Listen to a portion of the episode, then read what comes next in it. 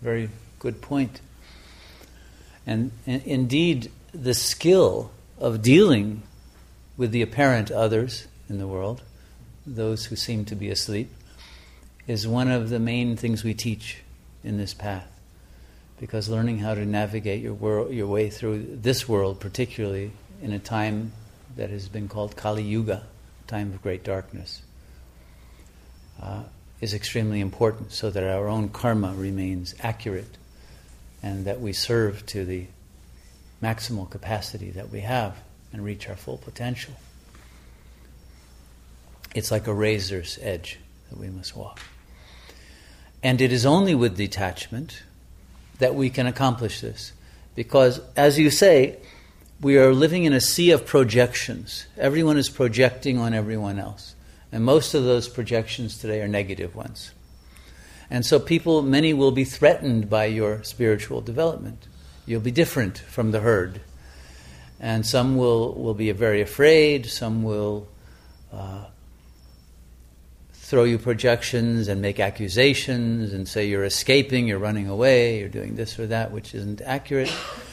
And one must be detached so that those projections don't stick and don't create either anger or confusion or any other kind of a negative reaction.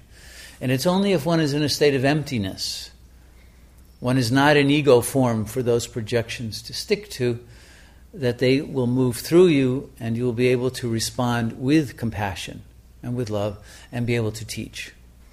Now, not everyone will actually want to be taught, and that's okay too.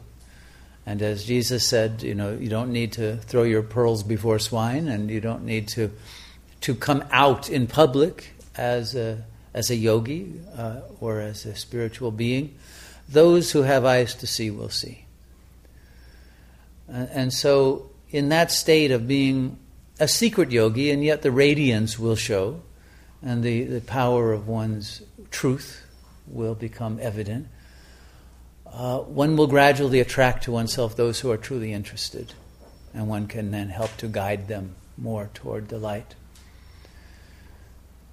But one must become immune to the negative uh, attacks and rejections that one may feel, which happens anyway in life, right?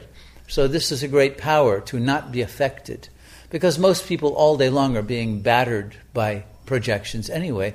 But because their auras aren't powerful enough, those projections don't bounce off. They hit them. But when your aura is really strong, they just bounce right back and you, you don't feel anything and you remain unmoved, in peace, and able to respond from the highest center rather than the lowest.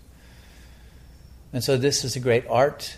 And it's one of the yogas we teach here. It's called Mahavakya Yoga which means the yoga of knowing how to speak to someone in such a way and with such a timing that it can enter past their defense mechanisms and touch their heart and awaken their mind.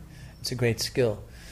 So, as you perfect this, then you will find that you are much more powerful an agent of change to bring about awakening in others.